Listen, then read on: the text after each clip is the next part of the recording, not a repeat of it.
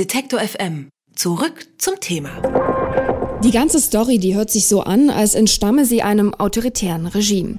Ein Wissenschaftler legt ein Gutachten vor. Er kommt zu dem Schluss, eine Partei sei verfassungsfeindlich. Diese Partei zieht dagegen ins Feld, findet einen Richter, der das genauso sieht. Und der erlässt eine Verfügung, die den Wissenschaftler mundtot macht ohne dass der überhaupt angehört wird. Das ist nicht in Ungarn passiert oder der Türkei, das ist passiert in Sachsen. Und die Partei heißt NPD. Dass der Richter aber auch noch aktives AfD-Mitglied ist und dass dieser Wissenschaftler sich auch über die AfD in Sachsen negativ äußerte, bringt nochmal Pfeffer in die Sache. Jemand, der darüber offenbar auch den Kopf schütteln kann, ist Heribert Prantl aus der Chefredaktion der Süddeutschen Zeitung. Er war vorher auch als Richter und Staatsanwalt tätig. Hallo, Herr Prantl. Ich grüße Sie, hallo. Viele glauben, die NPD, die habe sich hier einen gefälligen Richter gesucht und der habe sich instrumentalisieren lassen. Und weil er in der AfD aktiv ist und der Extremismusforscher, um den es geht, sich auch über die AfD kritisch äußerte, scheint da klar, das Ganze ist politisch motiviert oder sogar ein, eine Art Racheakt. Wie sehen Sie das? Nun ja, jedenfalls ein sehr sonderbarer Fall.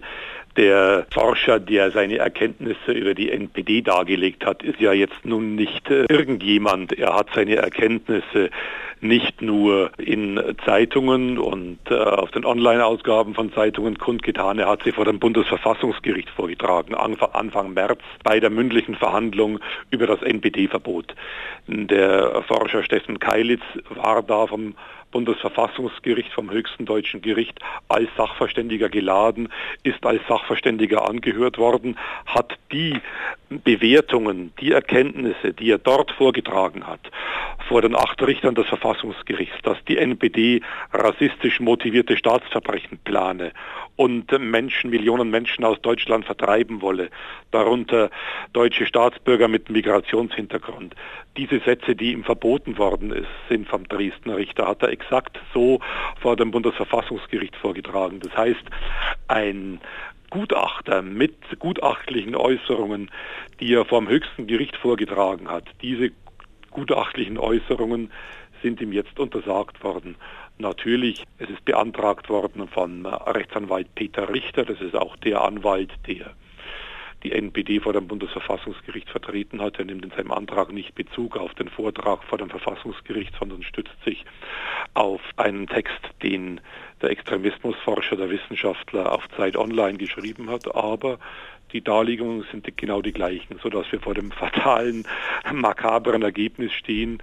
Ein Gutachten, das vor dem höchsten Gericht äh, in Deutschland erstattet wird, wird vom Landrichter in Dresden verboten bei Androhung von Ordnungsgeld bis zu 250.000 Euro. Ein Urteil ist das ja aber nicht, ne? Also, sondern eine einstweilige Verfügung. Das ist ein Beschluss, der ohne äh, große Anhörung ergeht. Äh, es ist sogar so gewesen, normalerweise wird sowas von drei Richtern gemacht. Die drei Richter der Kammer haben das auf den Einzelrichter übertragen. Ich habe den Richter selber angerufen, habe ihn gefragt, was er sich dabei gedacht hat. Er sagte, Sie wissen doch, wie schnell das beim Landgericht zugeht. Man hat gar nicht mehr so lange Zeit zu prüfen.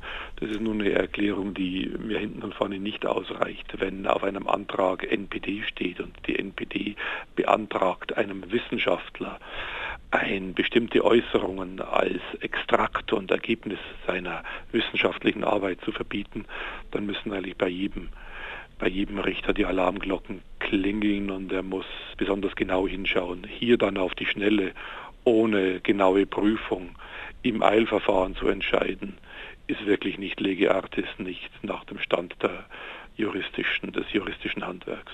Genau, also können Sie uns das nochmal ganz kurz juristisch einordnen und ist es denn eigentlich üblich, dass der Betroffene da so gar nicht gehört wird? Nun ja, bei einer einstweiligen Verfügung, äh, die erlässt man dann, wenn man sagt, es muss schnell gehen.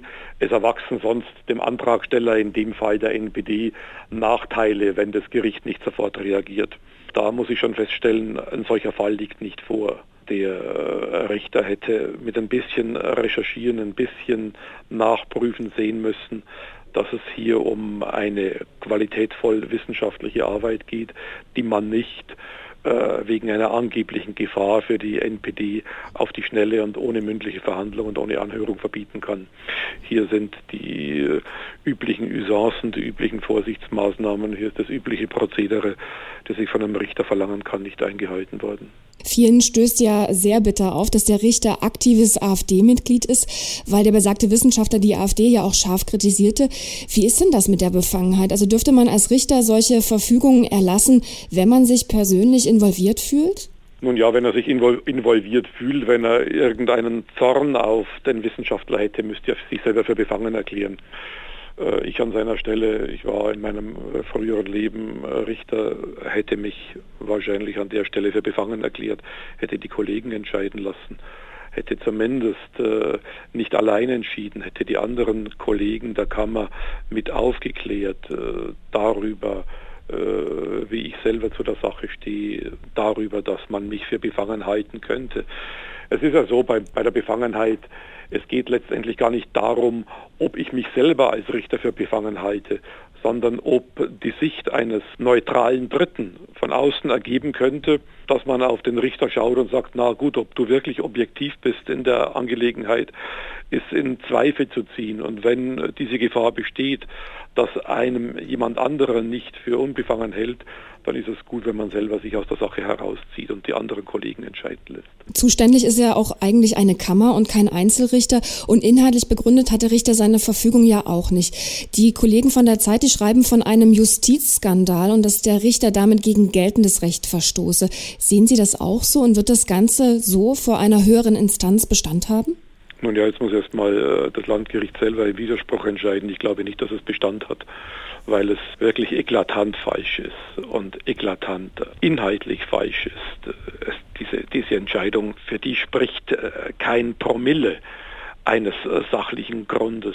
Entweder war es so, dass ein Richter wirklich im Wissen, dass er sich auf heikles Terrain begibt, falsch entschieden hat oder es ist auf die Schnelle und dann in besonders schludrige Weise falsch gemacht worden. Hier stimmt hinten und vorne nichts. Die Entscheidung war falsch, sie ist falsch und sie muss möglichst schnell aufgehoben werden. Sie haben ja schon gesagt, dass Sie auch mit dem Richter darüber gesprochen haben. Und er sagt ja selber, er habe nicht gewusst, dass der Extremismusforscher als Gutachter im NPD-Verbotsverfahren vor dem Bundesverfassungsgericht auftritt. Wie glaubhaft wirkt das denn auf Sie? Nun ja, ich weiß es nicht. Äh, ich kenne den Richter nicht, aber ich verlange schon von einer richterlichen Entscheidung, dass ich zumal dann, wenn als Antragsteller die NPD draufsteht, wenn es um Aussagen zur NPD geht, dass ich mich, bevor ich eine solche schnelle Eilentscheidung treffe, mich ein bisschen kundig mache.